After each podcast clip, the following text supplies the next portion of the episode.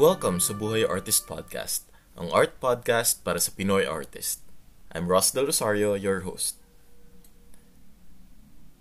Naisip ko mag-record na ng bagong episode habang motivated pa ako. As mentioned dun sa previous episode, ngayon lang ako bumalik sa pagpa-podcast ulit and medyo excited pa ako. So, bago mawala yung excitement ko, eto na, nagre-record na ako ulit. Alright?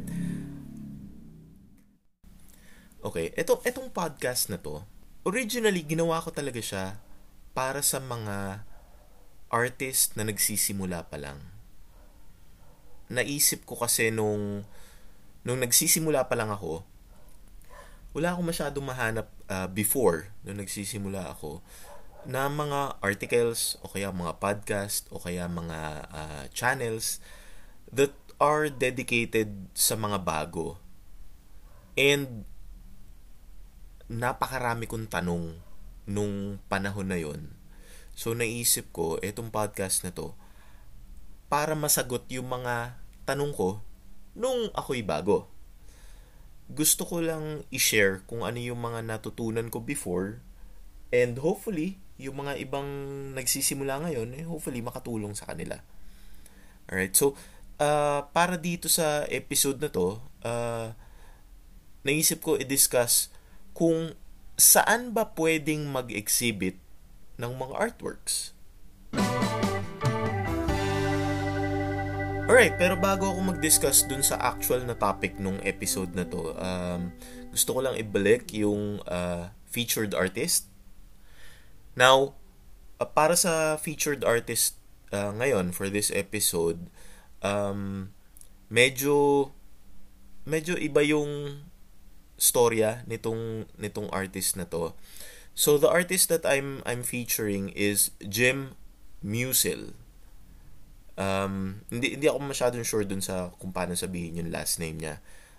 Pero it's spelled M-U-S-I-L. Ilalagay ko yung link dun sa description dun sa Instagram niya. And also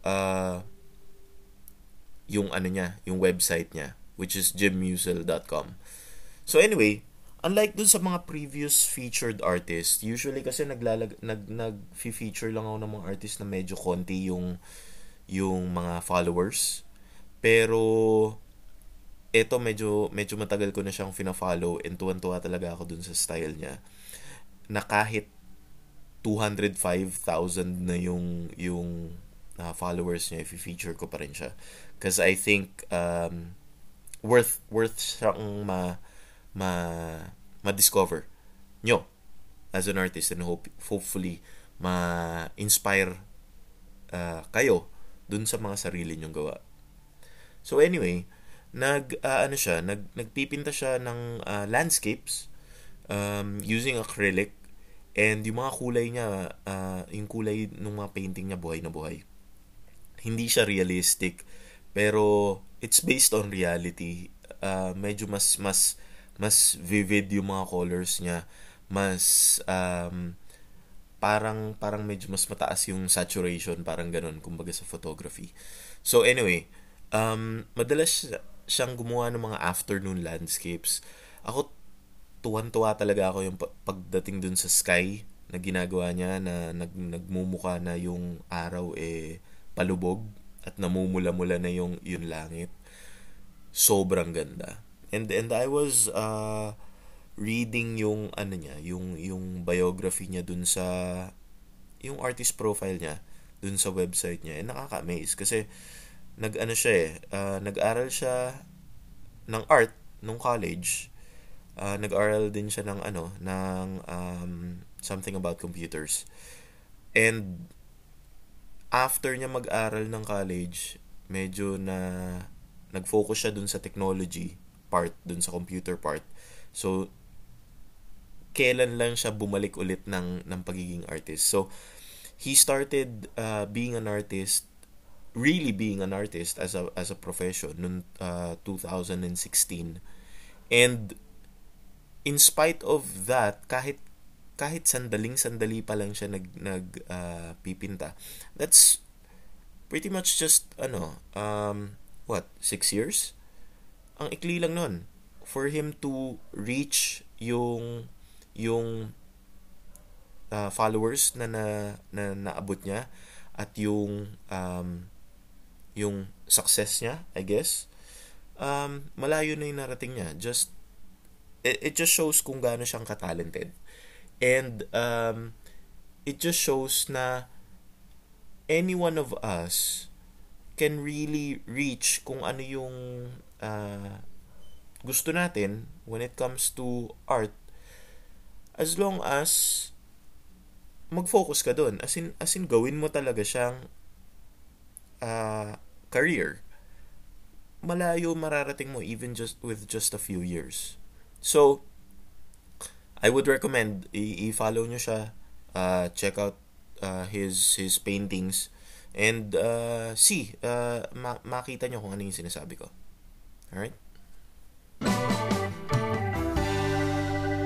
Alright, so pag-usapan na natin yung episode natin. So ang episode natin is about where to exhibit paintings. So yung pag-uusapan natin ngayon is only about the venue. I'll mention some details about how to actually exhibit or paano ka makakapag-show dito sa mga lugar na to. Pero yung actual submission ng proposal, kung ano yung sinusulat doon, kung kanino nyo siya ipapasa, paano magsulat ng mga artist profile or mga ganong klaseng proposal, I'll leave that for another episode. Ngayon, ang pag-uusapan lang natin is kung saan makakapag-exhibit. Ang goal natin right now is makapag-exhibit lang, makapag-show lang. Not necessarily makabenta. Kasi, may mga lugar kung saan maganda benta, may mga lugar na hindi ganun kaganda benta. Pero, kapag nagsisimula ka pa lang na artist, in reality, gusto mo lang talagang ilabas yung mga paintings mo sa public. Gusto mo lang may makakita, gusto mo lang may maka-appreciate. Yung benta is only secondary. Well, at least dun sa sarili ko when I was starting. Ang gusto ko lang talaga, excited ako mag-show lang. And yung kung makabenta, parang na lang siya, bonus na lang, kumbaga. Alright? So, for this episode, ang sasabihin ko lang, ililista ko lang, would be kung saan ka pwedeng mag-exhibit. Alright? So, number one, syempre, what comes to mind would be galleries. So, galleries naman, I think everyone is aware of galleries kasi usually that's where you see paintings.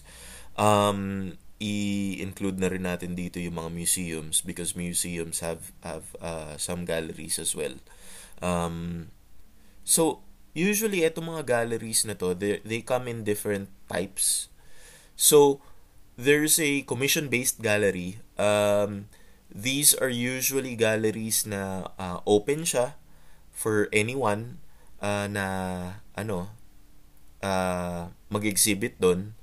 So, what they do is pwedeng magpa-schedule sila ng isang artist mag-exhibit sa gallery nila, regardless kung saan galing yung artist na yan. And then, nag-charge lang sila ng commission or a certain percentage dun sa kapag may nabenta. I've seen galleries na may commission na 30%, 40%, 50%, iba-iba. Depende dun sa gallery or depende dun sa mapag-uusapan nyo. Depende kung ganong ka-in-demand yung gallery or maybe ganong ka-in-demand na rin yung artist. So, yun. So, yung mga galleries na yan, may mga, open to the public na kahit sino pwede mag-submit ng proposal.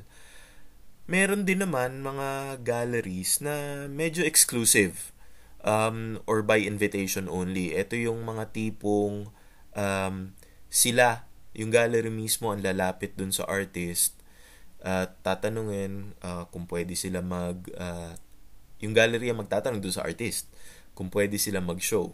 Parang ganon. And usually, actually, hindi usually, all of the time, ang ini-invite nilang artists would be medyo may pangalan na, medyo may napatunayan na kahit papano nakapag-show na sa iba. Definitely, hindi sila mag-i-invite ng artist na bagong-bago, as in first show. I don't think that happens. And unless maybe, alam mo yun, may special circumstance na nangyari. O kaya special yung artist na yon na newly discovered. Yan, pwede rin naman yan. Alright, so yan yung, that's one type of a gallery na pwedeng pag-show one. Alright? The next one would be, it's still a gallery, but there are some galleries na hindi commission yung hinihingi. There are some galleries na paid, wherein kung interested ka mag-show, magbabayad ka lang, magbubook ka lang, para siyang, kumbaga, para siyang nagiging events venue, parang ganun eh, na binubook mo lang yung space for a certain period, like for example, 1 week or 2 weeks. Tapos you're free to have your exhibit there. Pero sila naman, hindi naman sila usually nanghihingi ng komisyon. Kasi nabayaran na sila eh. So, kung makabenta ka na marami, walang problema sa kanila, bayad na sila dun sa booking, hindi sila hingi ng komisyon. Kung hindi ka makabenta ni isang painting, wala rin silang pakialam usually, kasi all they're after is mabook yung space nila, may mag-show dun sa gallery nila, pero kung may mabenta o wala, wala silang say doon. Now, between both types of galleries, usually yung commission based would have collectors na tumitingin sa galleries nila. Meron silang sariling patrons na pwedeng i-recommend kung magugustuhan yung mga paintings ng artist na nagsho-show. Unlike dun sa galleries na binayaran ng artist, dahil nga bayad na sila at wala silang incentive pag nakabenta yung artist, usually they don't make an effort na i-advertise yung show as much or to sell yung mga paintings. So depende sa inyo kung ano yung mas trip nyo doon. It's easier na mabook yung mga paid galleries kasi pera lang ang usapan. Basta magbayad ka kahit wala kang ka-XP experience or kahit napakapangit ng mga painting mo, or hindi siya sellable, wala palang pangit na painting. I mean, kung hindi as marketable yung mga painting mo, wala silang pakialam. Basta pwede ka mag-show doon. So, kung nagsisimula ka pa lang, pabor sa'yo yun. Kasi, when it comes to dun sa commission-based galleries, usually, dahil na rin marami nag-a-apply sa kanila, medyo pipiliin talaga nila yung mga mas malaki yung chance na mabenta. Siyempre, dahil dun lang naman sila kikita. Alright? There's also another type of gallery, which is yung artist-run gallery. Eto naman, kasi may mga galleries na ginawa dahil yung artist gusto niyang magkaroon ng place para makapag-show. So, etong mga types ng galleries na to, usually, parang invitation din dahil it's either kasama ka sa grupo, dun sa collective, para makapag-show. O kaya kaibigan ka ng isa sa mga artist, pwede rin siguro. Okay? So, yan, medyo mas exclusive. Yung bayaran dyan, iba-iba rin. Okay? Alright, so yung aside from galleries, yung second type ng place kung saan ka pwede mag-show would be art fairs. So, there are a number of art fairs that are scheduled all throughout the year. And then, usually, may mga ano to eh, it's an event na maraming galleries din ang sumasali or maraming art groups or art collectives ang sumasali.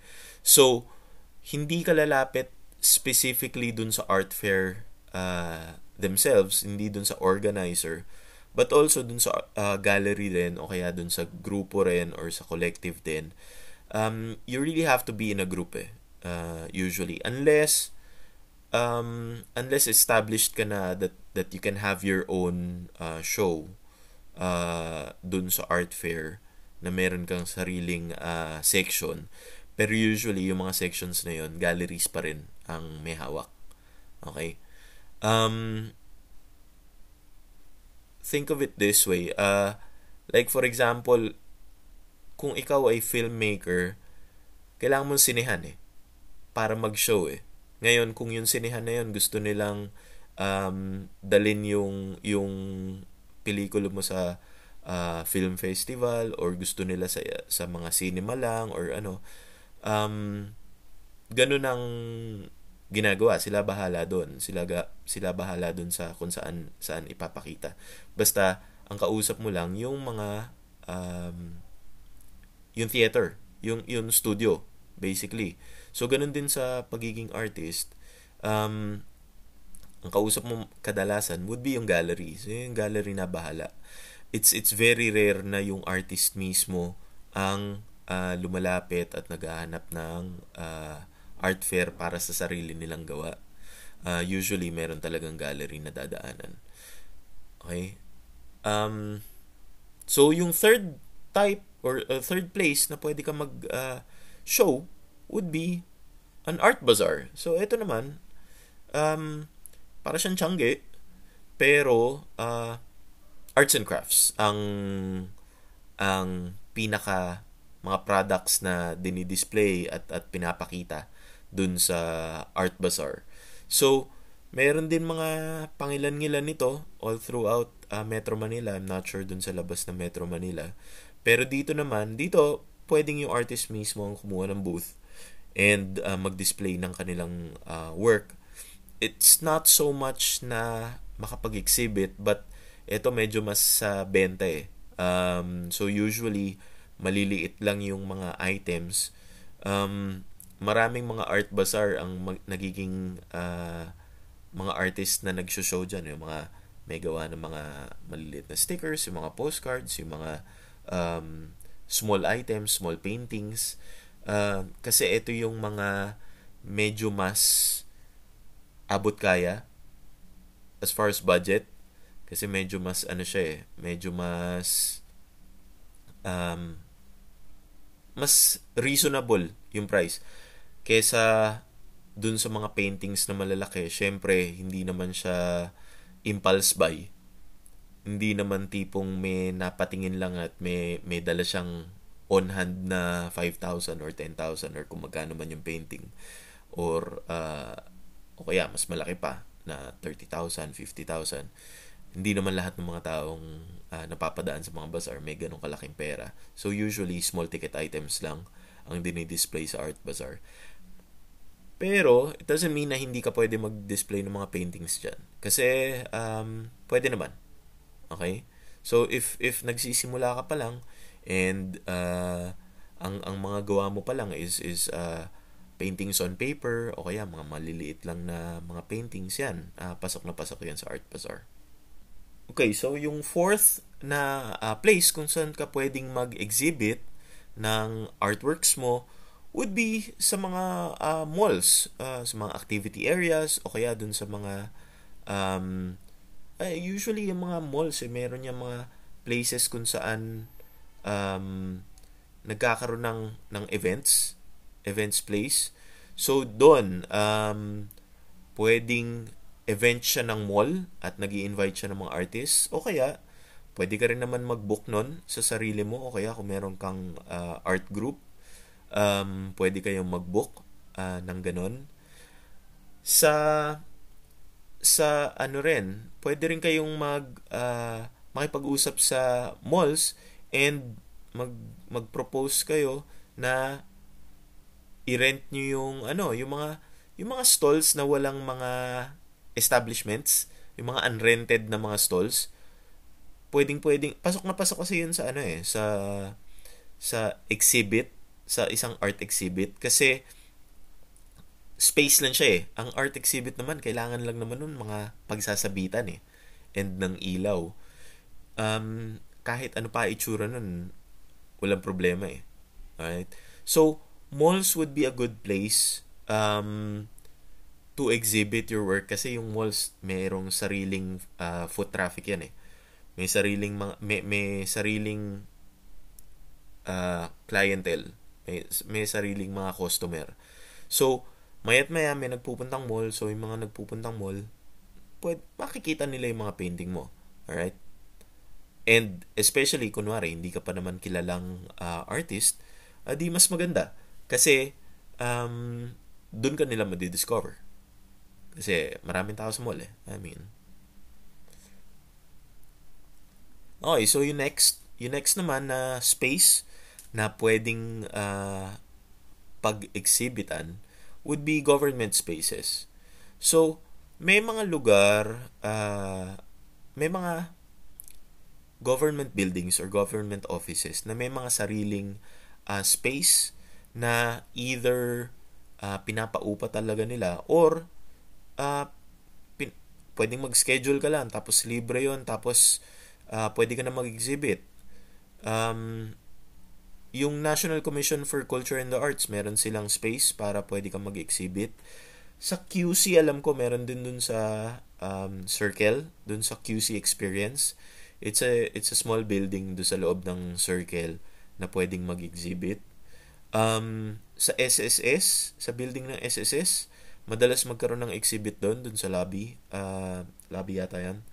And then kunwari doon sa sa batasan, sa Congress, doon sa lobby doon pwede ring mag-exhibit doon. So all that you need to do would be to submit a proposal, and kung okay naman yung proposal mo, tatanggapin naman nila yun eh. So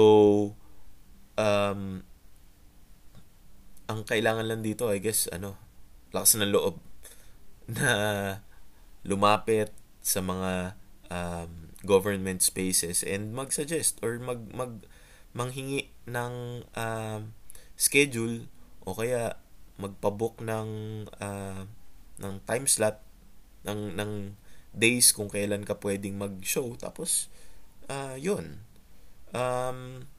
nandun ka na, makakapag-show ka na. Alright? Next sa list would be schools. So, schools naman, if for example, you're an artist and you're still in school, pwedeng, o kaya alumni ka ng isang specific na school, pwede kang magpaalam sa administration na magkakaroon ka ng show sa lobby. It doesn't take a lot para makapag-show. Kailangan mo lang naman paglalagyan ng painting eh. So, be it wall panels o kaya easels o kaya kahit anong way, kung kunwari sculpture yan, edi mga pedestal, it doesn't take that much extra materials para makapag-show. So pwede ka lumapit sa mga schools and then magpaalam ka na kung pwede ka mag-show. Alright? Ganun din para dun sa next item sa list, which is hospitals. Sa schools kasi, syempre, mga estudyante yung mga nandun, di mo man naman masabi kung merong makakabili. Kasi usually, mga estudyante, wala naman pera pambili ng mga painting. Or, wala yun sa priority nila. So, sa hospitals naman, dito, medyo may chance makabenta. Kasi yung mga nagpupuntang hospitals, especially yung mga private hospitals, may mga pera naman yung mga pasyente or yung mga nagpapa-check up.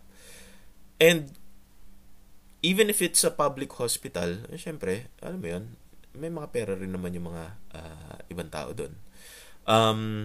And yung mga nagtatrabaho doon, yung mga doktor, yung mga nurse, yung mga administrator, ma-expose sila doon sa artwork mo. So, pwedeng-pwede naman silang bumili.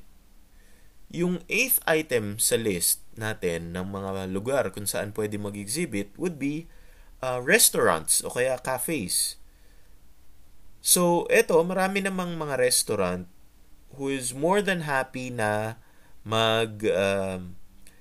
mag-showcase ng works mo. Kasi they are always looking for a way para medyo mas fresh yung itsura ng restaurant nila o kaya ng cafe nila. And if your paintings go with the theme nung restaurant or cafe, mas maganda kasi mas malaki yung chance na pumayag yung owner. And dito sa mga establishments na to, dahil nga katulad nun sa malls na meron sariling foot traffic, then meron ding chance na makabenta. Okay, so ang kagandahan nun, maya't maya may mga iba-ibang taong pumupunta dun, so ma-expose ka, magkakaroon ng exposure yung paintings mo and ikaw as an artist. So that's also a good place para makapag-exhibit. And then I think ninth item on the list would be a little different dun sa mga previously mentioned, kasi yung mga kaninang na-mention are all physical places. So the next one is online galleries or online spaces. So pwedeng-pwede naman na mag-show at Facebook page lang siya o kaya website lang siya, and dun sa website na yun nandun yung mga artworks mo. So that's another way of showing your art kung ang purpose mo lang is ikalat at ipakita at magkaroon ng mga taong titingin nung mga artworks mo, then an online gallery is also a good option. You may need to boost your show kasi unlike yung mga previously mentioned na may foot traffic na organic na talagang nagpupunta dun sa mga places na yon, yung online gallery walang mapapadaan dyan or mapapadpad without you really marketing yung show. So dito baka kailangan mo mag-boost, baka kailangan mong bumili ng mga ads sa mga social media para lang may makakita nung show mo. But it's a little depende na lang din, pero it can be cheaper than the other alternatives kasi mura na lang naman kasi ang mag-advertise online. Okay? So that's also another option. Okay, so that's pretty much my list kung saan pwedeng mag-exhibit. But what I would like to reiterate, ang gusto ko talagang i-stress is kung meron kang lugar kung saan mo gustong mag-show, kasi importante na kung kunwari meron kang target. Ako, meron akong target na gallery na dahil hindi siya open to the public at exclusive lang siya, gusto ko ma-invite ako. So, importante, you have to be connected kailangan fina-follow mo siya, pinupuntahan mo yung target mo kung saan mo gusto mag-show, and then sundan mo lang, tignan mo ano bang klase yung mga artworks na sinushow nito, yung nababagay ba to dun sa dun sa artwork ko. Like for example, yung place na yan, yung gallery na yan, puro mga portraits ang sinushow nila, puro mga ganong klaseng painting. Tapos ang artwork mo, landscape. And never pa sila nagkaroon ng landscape. Baka hindi sila open doon. Alright? So kailangan aware ka rin. Kailangan may binabagayan din yung lugar kung saan ka mag-exhibit dun sa actual na artworks mo. Okay? Ngayon, pag nakita mo na bagay naman yung artwork mo dun sa kung saan mo planong i-show, sundan mo lang din yung social media nila. Kasi usually yung mga galleries na ganyan o kaya yung mga government spaces o yung mga art fairs, art bazaars, yung mga ganyan, naglalabas sila ng mga call for artists. So, it's an ad na naghahanap sila ng artist, sinasabi nila, now accepting submissions para sa ganito, ganyan. So, mas malaki yung chance mo na makuha or mabook or ma-schedule kung accepting sila ng mga proposals. 'Di ba? So, kailangan aware ka rin. Ano ba yung nila? Baka naman punong-puno na yung schedule nila. Kahit sobrang ganda ng painting mo, wala silang schedule na available. So, pipili ka rin. Okay? Titingnan mo. I mean, pwede ka naman magtanong. Libre naman magtanong. So, kung hindi ka pa ready mag-submit ng proposal, pwede ka naman pumunta doon sa mga opisina nila at magtanong kung tumatanggap ba sila, kailan sila tumatanggap, nagkakaroon ba ng show ang mga ibang artist doon sa lugar na yon, meron bang bayad, magkano yung percentage ng komisyon, kung may komisyon. So it's okay for you to ask. Wala namang mawawala sa'yo. If they say no, o di wala. Okay? At least you put yourself out there. Sinubukan mong i-market yung sarili mo. So, yun lang importante. Ngayon, isa ko pang gustong i-mention dito sa topic na to about places na pwede kang mag-exhibit. Ang isa ko pang gustong i-mention is there really is no rule kung saan ka lang pwedeng mag-show. Yung mga nabanggit ko, hindi ka lang limited doon. Kahit sa abandoned building pa yan, o kahit sa bahay lang, o kahit sa kalsada, o kahit saan, pwede ka naman talaga mag-show Gusto mo sa labas ng bahay mo, mag-show ka doon. Doon sa barangay hall nyo, mag-show ka doon. Pwede naman Wala namang pipigil sa'yong gumawa nun Actually, nung 2020, nung sarado lahat, dahil lockdown nga sa buong mundo, sarado lahat. Natuwa ako meron isang grupo ng mga artists na ang ginawa nila dahil sa kagustuhan nila magkaroon ng show, ang ginawa nila drive-by art. So kumbaga yung mga artists show lang, naglabas lang ng mga painting sa sidewalk and gumawa lang sila ng route na dadaanan, and yung mga tao pwedeng nakasakay lang sa kotse, tapos dinadaanan nila yung lugar kung saan makikita yung mga paintings na nasa kalsada lang. And I think it's a clear example kung gaanong ka limitless yung mga options. Walang imposible kung saan mo gustong gumawa ng exhibit. There's a way to make it happen. You're only limited by your imagination. And kung artist ka, your imagination should be, lampas-lampas sa normal na tao. So, isipin mo, limited funds mo, mag-isip ka kung saan ka pwedeng mag-exhibit na libre. Okay? Walang mga galleries sa malapit kung saan ka nakatira, no problem. Maghanap ka ng lugar na pwede kang mag-exhibit kung saan man yan. Alright? So, yun yung final message ko. Kung gamitin mo yung creativity mo. Hindi lang dun sa pagpipinta, hindi lang dun sa paggawa ng artwork. Gamitin mo rin dun sa kung paano mo siya ipapakita sa public. So, kaya mo yan. Alam mo yun? Think outside of the box. Kailangan mo mag-isip ng iba-ibang ways para dumiskarte. So,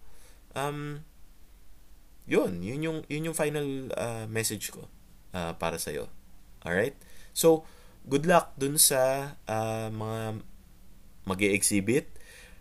Kung na-inspire ka dito sa dito sa episode na to at makapag-exhibit ka, sabihan mo ako. I would really love to come, go to your exhibit, i-check ko yung exhibit mo. Kasi gusto ko rin na maka-inspire. So, yun. And if you have other places na hindi ko na mention, pero it's a good place na pwedeng mag-exhibit, sabihin nyo lang dito sa comments, dito sa YouTube channel ko. Alright? Okay, so that's my episode for today. Thank you for listening. If nag-enjoy ka dito sa podcast na to or dito sa episode na to, please like and follow my channel sa YouTube. If you're a gallery or if you're an art fair organizer or isa ka doon sa mga nabanggit ko and you think your place is a good place para pwedeng mag-exhibit, get in touch with me or mag-comment kayo dito. Hindi ako nag-mention ng specifics kasi hindi naman ako sponsored ng mga kahit alin dito sa mga nabanggit ko. Pero kung may mga sponsor dyan, tumatanggap naman ako ng sponsorship. Pwede naman natin pag-usapan yan. It would be great kung kunwari, meron akong may interview na gallery owner o kaya gallery director, art director. Isa yan sa mga plano kong episode in the future kasi gusto kong marinig yung mga insight nitong mga gallery na to at kanilang mga advice sa mga artists. So if you're a listener na art gallery owner or director or manager, just get in touch with me, tapos we'll set it up, mag-schedule tayo ng interview. All right? Again, if you would want to support this channel, follow lang, okay na. Subscribe lang, okay na. Pero kung gusto nyo mag-donate, mas maganda yon. Alright? Sige. Until the next episode, thank you for listening to the Buhay Artist Podcast. Bye!